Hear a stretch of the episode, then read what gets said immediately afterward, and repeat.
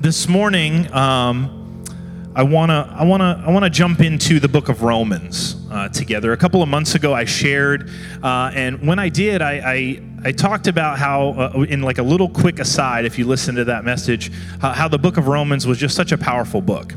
Uh, and, and Paul writes a lot of letters to different churches and different groups of people, and most of them are very short.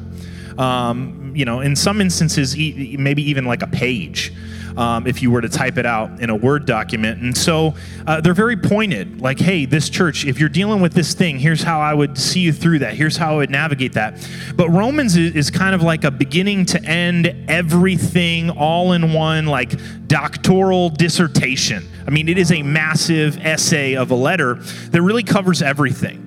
And uh, as I shared that in the, the message, I, I kind of went back to that personally, and I had just been reading through the book of Romans a little bit and kind of meditating on that.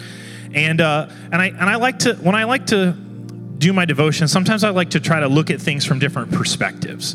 Like who who is Paul writing here? What are these people experiencing? And so sometimes I'll Google some stuff, and I came across this popular phrase as I was doing that that all roads lead to Rome. This is very popular phrase that uh, came about about a thousand years ago and has stuck around in common culture. And it was this idea that the Roman Empire got so big and so powerful that almost every major thoroughfare, major highway led back to Rome. And, and, no matter where you were in the world, you could find a road that that led there. And I started thinking about, well, that's that's the people that Paul is writing this letter to. People that are used to, well, there's there's any number of ways to get this done, right? There's there's there's more than one way to find your way to this place. And and Paul is writing to this this group of people and saying, hey, there might be any number of roads to get to Rome, but there's only one way to get to the Father, and that's through Jesus. And let me start at the beginning and, march you through and help you understand hey, there's only there's only one way into relationship with the Father. Jesus says it this way in the Gospel of John. He says, He says, I am the way, the truth, and the life. No one comes to the Father except through me. And so I think it's critical that if we're on this road, this single solitary path to the Father, it's important that we we guard ourselves, we protect that road. We provide guardrails to ourselves for the journey. And I think that's what Paul is doing here. Just the same way, if you leave the parking lot today, there's curbs and road signs and traffic signals and paint to help you stay in your lane and stay guarded and stay safe and stay on track.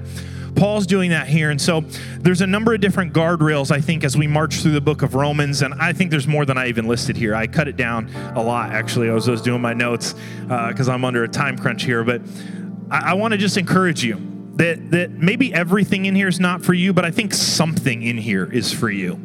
And I think we can all be encouraged and be more intentional, more strategic about how we guard the road that leads to Jesus, the road we're on, the, the faith journey that we're a part of. And so, as I was reading Isaiah 53 6, um, that's kind of where this title and this idea came from. It says, All of us like sheep have gone astray. We have turned each one to his own way, right? We've veered off course, we've gone off track, but the Lord has caused the wickedness of us all to fall on him instead of us.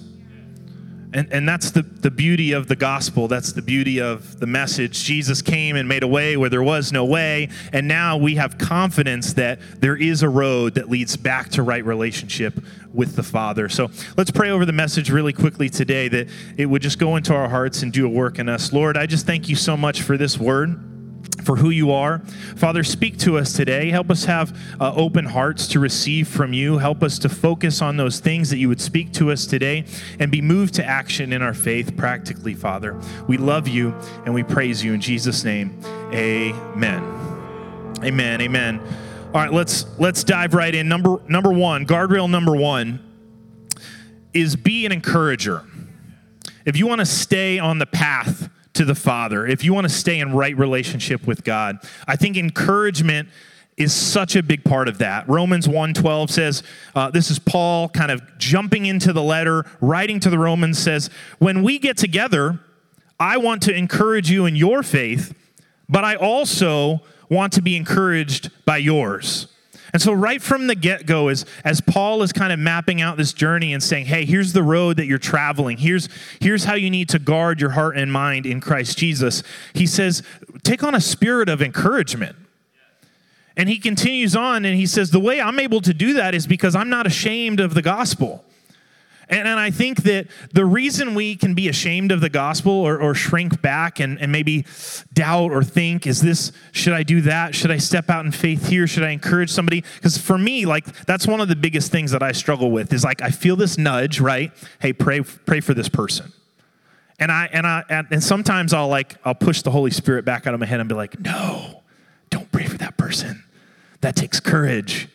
But that's that's literally what Paul is saying here. He wants people to encourage, he wants people to put courage into others, and it's by being confident and assured of two things, either or both, your identity in Christ or the clarity that the gospel brings. And, and, and there, there is that little voice in the back of your head that says, hey, don't pray with somebody, or just tell them, like, hey, I'm going to pray for you. No, don't say that. Pray for them right there. Stop and be practical and say, like, hey, I'm going to loop myself into this thing with you. I'm going to tie myself to you. I'm going to walk with you through this thing. I'm going to pray with you right now. But it takes courage. And that, no, that means knowing whose you are, and it means knowing the Word of God. And those two things can only be encouraged. You can only put courage inside of yourself to give it to other people by spending time with Him, by, by trusting in the identity that He's given you, son or daughter, beloved, beautifully, wonderfully made, unique. That's the, that's the truth. That's the identity of who you are and the word of God that does not return void, that is not a lie, that you can stand on and trust because 2,000 years later, it still rings true. We can read this letter from Paul to the Romans, and we live in a society that says, no, there's lots of ways to get there. No, there's not. It's Jesus. It's Jesus. Number two, a changed life means a changed heart. Romans 2:29 A true Jew is one whose heart is right with God and true circumcision is not merely obeying the letter of the law rather it's a change of heart produced by the spirit and a person with a changed heart seeks praise from God not from people. What Paul is saying is here is hey if you're a true follower of God right? Not just a Jew in name or culture or heritage, but a true believer in God, then you're not getting tied up in little debates about the law of whether or not you have to do this or maybe should do that or it's a good idea to do this, but you're continually exercising your heart to make sure that it is becoming more and more led by the Spirit and like Jesus. I, I did some interesting research this week because we were talking about the heart. Did you know that in the United States we uh, we have a heart problem? Every every 40 seconds in the United States there is a heart attack. Every 40 seconds. More people died from heart disease last year than diabetes, Alzheimer's, pneumonia, the flu, and uh, and all accidental deaths combined. Right? Like almost 700,000 Americans. That's just America. Right? And it was crazy. I, I, I was like, well, this is bad, right? So what do we do? There's got to be a pill or something, right? No, there's not a pill. But if you Google that, what you find out is the number one thing that doctors say you need to do to help with heart disease or to help your heart be healthier is just be active, exercise. Exercise. And I think just in the same way that our physical hearts need exercise, so too do our spiritual hearts. But but just like in the actual physical realm. I know I just got I'm, COVID killed my rhythm. So I'm getting back into working out. And I worked out the other day for the first time in a long time. We're not going to talk about how long. But I worked out and a couple of like for 3 days after I worked out, right? Like I was like a baby horse, just with the wobbly legs walking around. And uh, even in the midst of the workout, my my heart was pounding. It was uncomfortable. And and every day after that until i went again i felt uncomfortable. I felt doubt. Like did that really do anything? Did, did anything really happen there? Is this something i want to go back to? Like can i keep doing this? And i think we do the same thing in our walk with the lord. We we we, we get out of rhythm sometimes and then we go back and we read a verse or we read a chapter and we're like oh, reading or we pray and, and we, we like list off all these things that pop into our head and then we get to like the end and we're like amen. And we're like man i'm glad i spent that last oh that was only 93 seconds. And we're like how do people pray for 10 minutes? They exercise that spiritual heart muscle.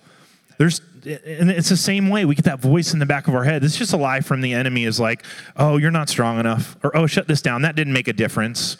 Or oh whatever. And you've got to understand that if you want to have a healthy heart in real life you exercise you put up with it. And when you push through some of that initial struggle and discomfort and you get in a rhythm, man, you can start to thrive. And then you start to set goals. And then you start to think, well, 93 seconds, I don't have, that's way too little time. I got all these things I got to pray for. I got all this, I want to glean knowledge from, I want to spend time with Him. A changed life means a changed heart. We've got to be worried about our heart to stay on track, to guard our hearts and minds in Christ Jesus. Number three, this one's a short one. I'm not going to talk about this much, but I've only ever really done one thing worth boasting about.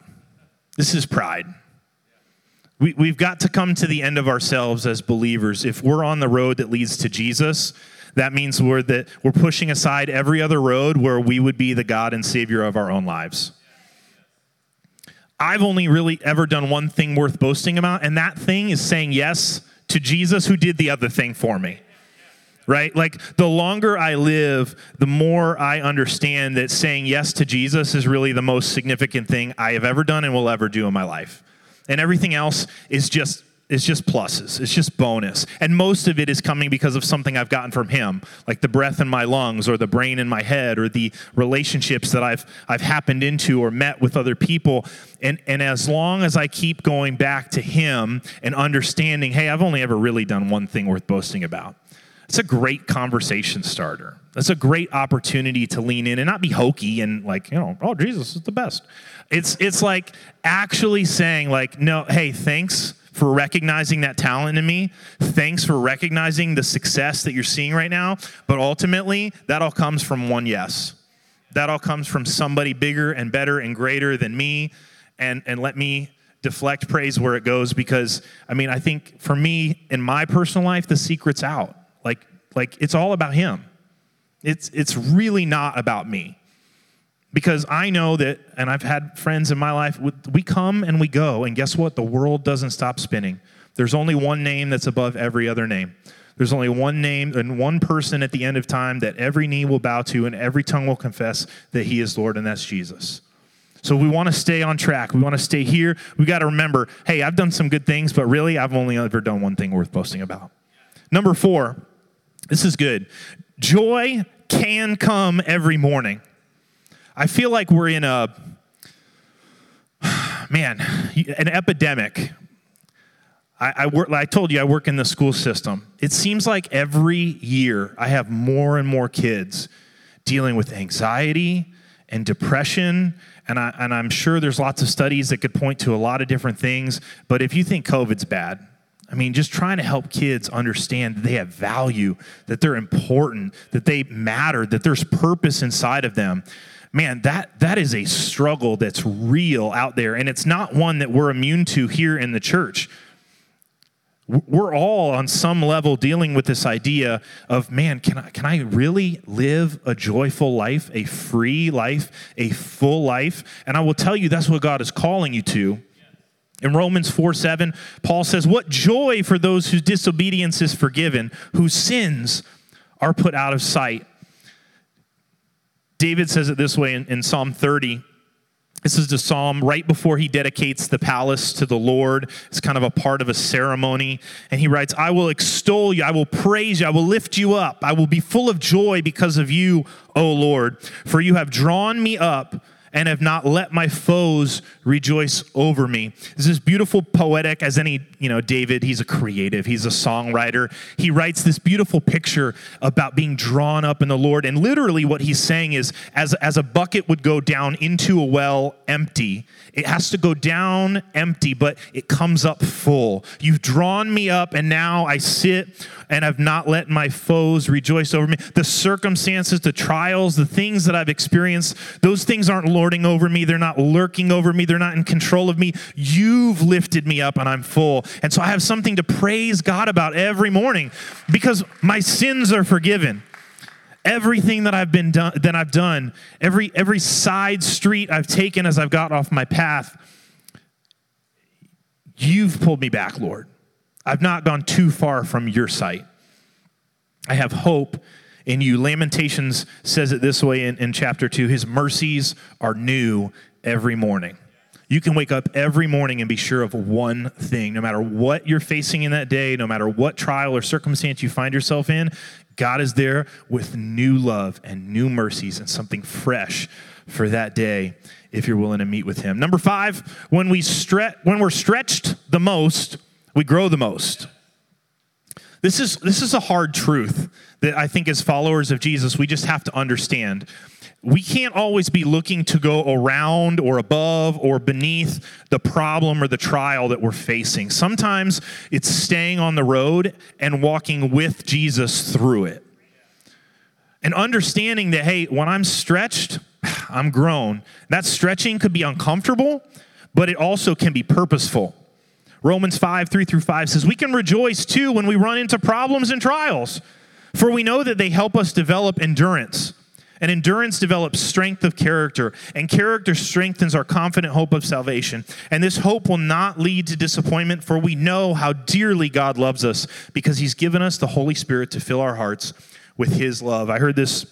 This story a few years back, there was a, a little boy and a mom uh, in Japan, and they were uh, they were driving in the car, and they were going to an athletic store to pick up some stuff for like a sports team he was joining. I don't know, it was baseball, soccer, something, and they got in an accident bad car accident. And he woke up in the hospital a few days later, and because of the accident, they had amputated his left arm. Uh, and he was devastated. Couldn't play baseball anymore. You know, he felt like he was worthless. He had lost things that he had loved. His mom uh, just didn't know how to handle. Like, what do I?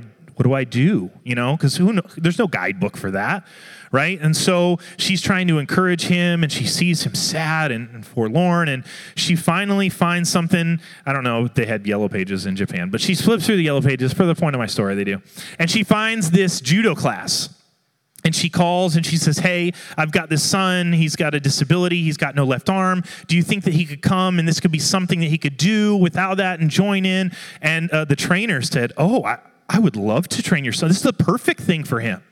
Bring him to judo class. I'll, I'll work with him one on one. This is exciting to me. So he shows up, and mom's like, Why is this guy so excited? And he goes through the classes, and he liked it, but he was still unsure of himself. And the, the master said to him, Hey, if you stick it out, if you train with me every day for the next few months, I, I promise you, I will make you a champion.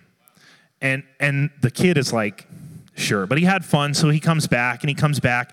But every single day, they only practice one move the same throw over and over and over. And he sees the other children learning different moves and different throws. Master, why am I learning? Okay, just I'll trust you, I'll trust you. Until the day of the tournament shows up and he goes out onto the mat nervous and unsure.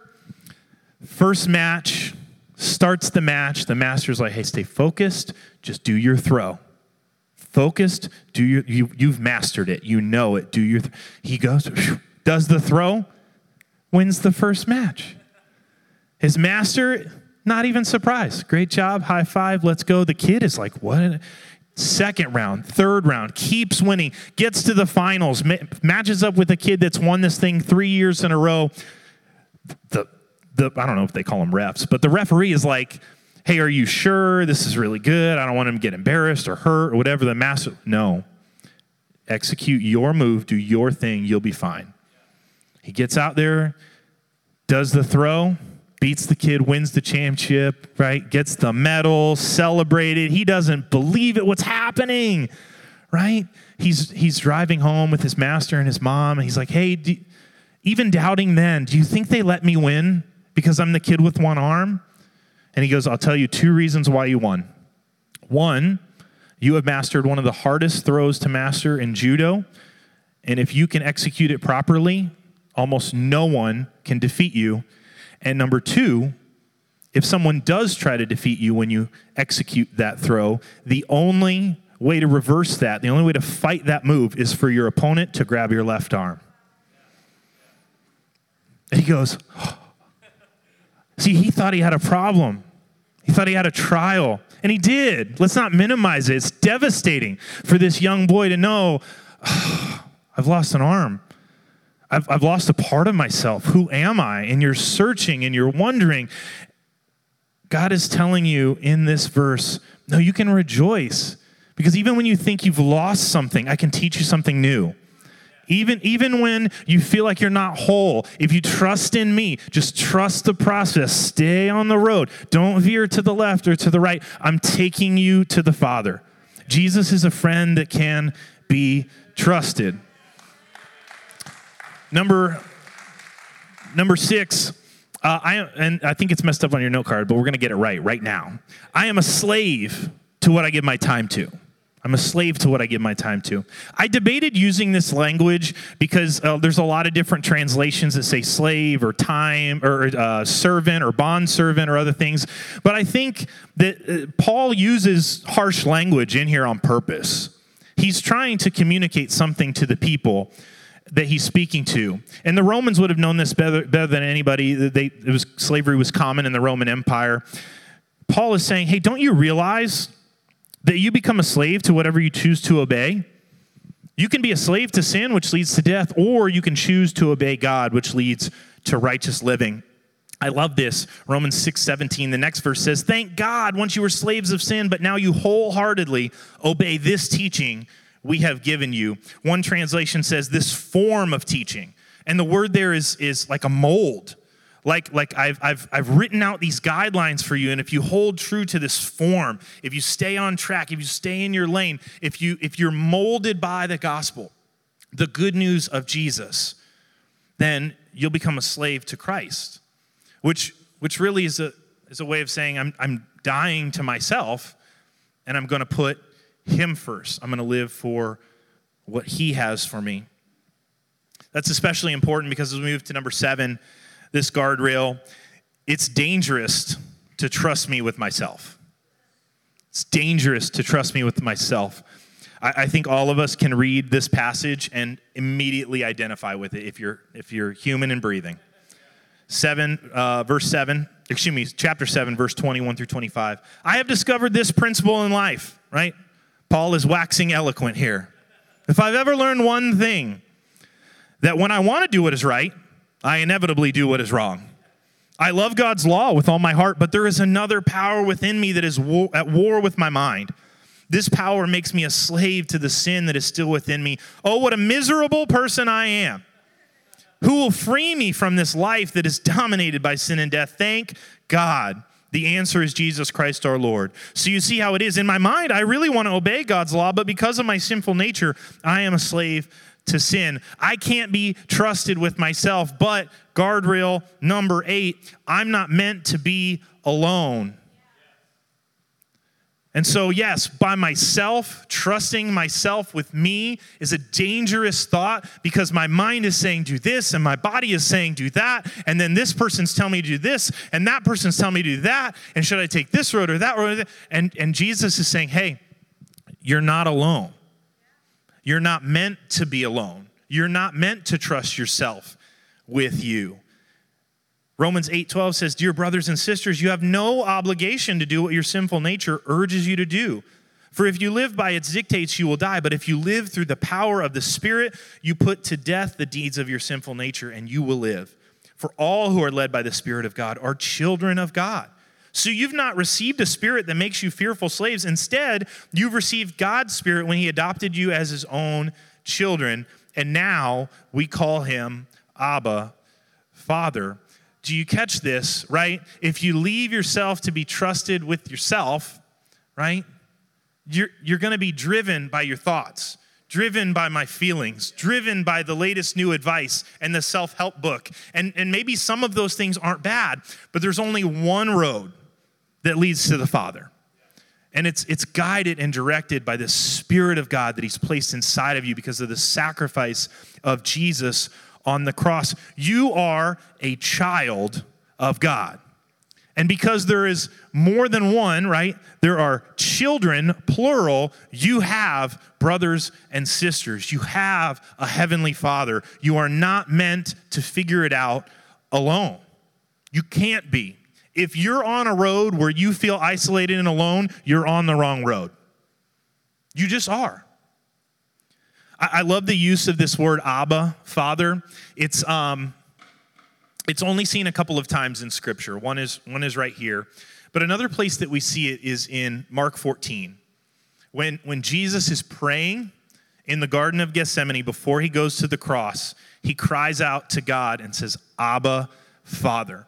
And there's some nuance to this. A lot of people translate it like an intimate greeting to a father, and it is. It's, it's like daddy. It's like, daddy, please. It's intimate, it's, it's soft, it's, but it's also obedient. Really, when, when in, in Hebrew culture, when you say Abba, you're not just saying daddy, you're saying, Daddy, I will obey you. There's more context to it than just a greeting.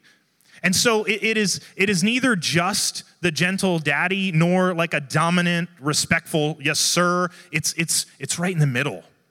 It's this closeness of like, you are my father. And that's why Jesus is able to pray in that moment I, I, I want this cup to pass from me, but your will be done, not mine. Abba, Father. Number nine, no one is ever too far gone. No one is ever too far gone. Romans 11, 11 through 12 says, Did, did God's people stumble and fall beyond recovery? Of course not. They were disobedient, so God made salvation available to the Gentiles. He wanted his own people to become jealous and claim it for themselves. Now, if the Gentiles were enriched because the people of Israel turned down God's offer of salvation, think how much greater a blessing the world will share when they finally accept it. We had our serve day a couple of weeks back, and one of the the ladies uh, at the uh, at the serve site where we were helping out a, a, restore kind of a home that was used for getting women out of human trafficking in Tampa. And one of the amazing organizations, No More, uh, we've partnered with as a church, and we're helping them in their ministry. And this was one of the ladies. She spoke to us and, and shared her story, and and, and this woman uh, was incredible. She was super sweet and so thankful that we were there to help. And she's actually gone from volunteer to staff and helps rescue these women out of terrible situations. And she shared her story with us and she said, Hey, I, I just want to let you guys know um, no one's too far gone. I've been arrested 49 times. And she says, I haven't been back to jail in 13 years. I'm so glad that God didn't give up on me at the 48th arrest. And it just blew me away, her saying that, right? Because it's, it's true. We have a God that gives first and second and fifth and 50th chances because no one's too far gone. And, and so, a fantastic guardrail for your life is to come to the understanding that, hey, I'm on track. I'm, I'm following Jesus. I'm headed to right relationship with the Father. I'm being sanctified and made more like Jesus every day but there's no one else that's disqualified from being on this road with me. There's nobody else that I wouldn't help alongside or bring into the family because, hey, once they're a child of God, they're your brother or your sister. They're family. And, and I think this beautifully ties into the next two points. Number 10 is what am I doing with what God has given me? What am I doing with the knowledge that I have that Jesus is the way, the truth, and the life? Paul writes in, in Romans 12, verses 6 through 11 In his grace, God has given us different gifts for doing certain things well. So if God has given you the ability to prophesy, speak out with as much faith as God has given you. If your gift is serving others, serve them well. If you're a teacher, teach well. If your gift is to encourage others, be encouraging. If it's giving, give generously. As God has given you leadership ability, take the responsibility serious. And if you have a gift for showing kindness to others, do it gladly. Don't just pretend to love others, really love them. Hate what is wrong, hold tightly to what is good. Love each other with genuine affection, and take delight in honoring each other. Never be lazy, but work hard and serve the Lord enthusiastically. So I would, I would ask you as, as you're on this journey and, and, and you're focused in on what, where God's taking you and you're trying to guard from veering too far off track to the left to the right, and I'm staying focused on Jesus, what has God given you? What, what has He placed in your hands? And, and better yet, if you know the answer to that, what's your next step? What are you doing with it? And, and if you don't, I would take you right back to verse 11. Hey, just don't be lazy. Work hard and serve the Lord enthusiastically. You know what two things you don't have to have any talent to do is work hard and have a good attitude. Absolutely no talent required. I used to coach cross country for a long, long, long time, for like eight, nine, ten years. You know what the, the best runners are? The runners that work hard and are enthusiastic, have a good attitude there's that saying about you know talent can can beat people who you know can't beat people who work hard. I don't know. There's this phrase, but work ta- hard work beats talent when talent doesn't work hard. Found it, Paul. Hey, there we go. Two more quick points. Number eleven: don't argue, add value. Man, if there was just something that just we all need to read before we go on social media like this required reading for every human. Read this, and then you can. It's like that warning before you get in your car and you back up. You know, I'm not going to text while I drive. You you are. You do it. Number eleven. Don't argue, add value. Romans 14. Accept other believers who are weak in faith.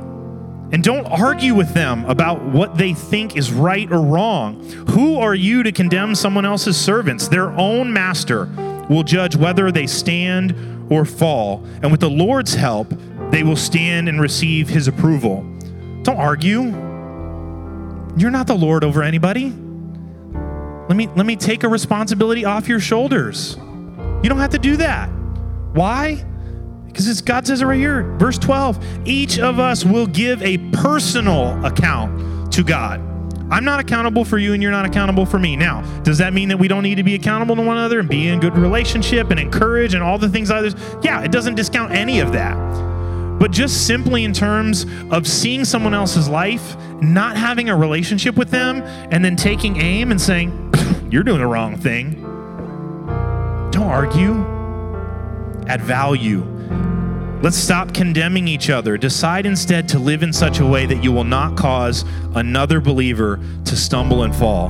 Paul says, decide to live in a way that costs you something.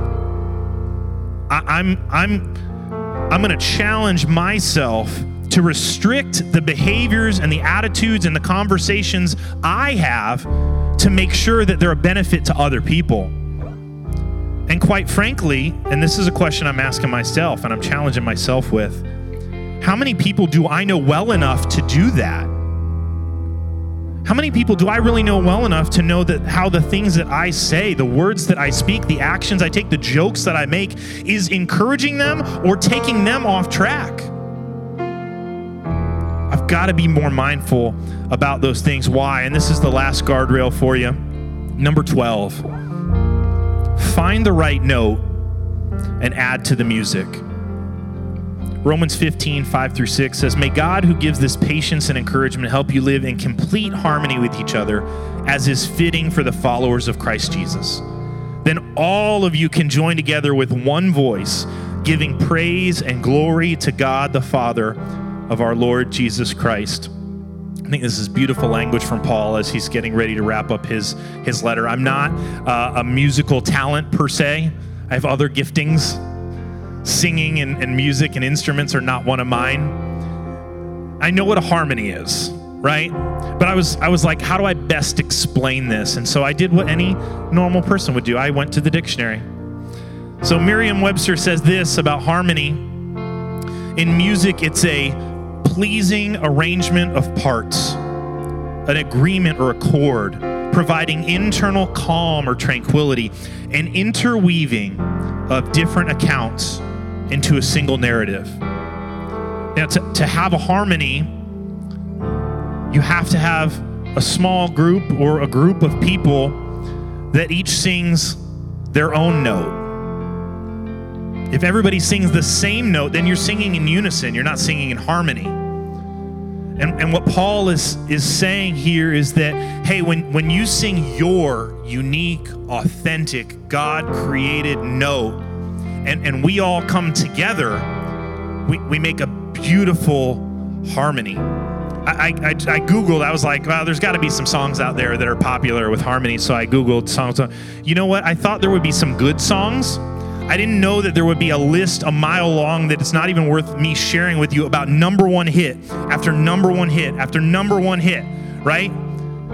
Just when people do harmonies well, they're a hit. And, and ultimately, I searched and I was like, well, let me find a song that has a harmony and then is sung in unison. I couldn't find it. Because if, if people can't do the harmony they just they don't try. They're not like well it's never going to sound as good in unison as it could in harmony. And i'm here to tell you as believers in christ when you find your own unique authentic note and, and you play your note and you stay on the right road then all of us as a part of the church come together in harmony and it's a hit why do people walk in the doors and, and have an experience or a moment with Jesus? Sure, I mean, I hope they got a great high five and the message was good and the worship was amazing, but when we're all in harmony, it's a hit. People people recognize it. They can they can see it, they can feel it, they can sense it. Find your note and add to the music. There's a number of different guardrails, and I encourage you to read Romans on your own and dive in and find more. But Paul is really telling these people in Rome hey, there's lots of roads to Rome, but there's only one road to the Father, and it's with Jesus. And you've got to guard that. You've got to make sure that you're putting things in place to protect that path, that journey of faith that you're on. Let's, let's pray really quickly that God would just seal this word in our hearts. Lord, I just thank you so much for this time today, that you would just speak to us through your word, that everything that you're experiencing, uh, that we're experiencing right now, Father, that if it's from you, that it would just take root in our hearts, that you would help us to take practical steps forward with your word. Father, help us, help our church, give us blessing and favor. In Jesus' name, amen.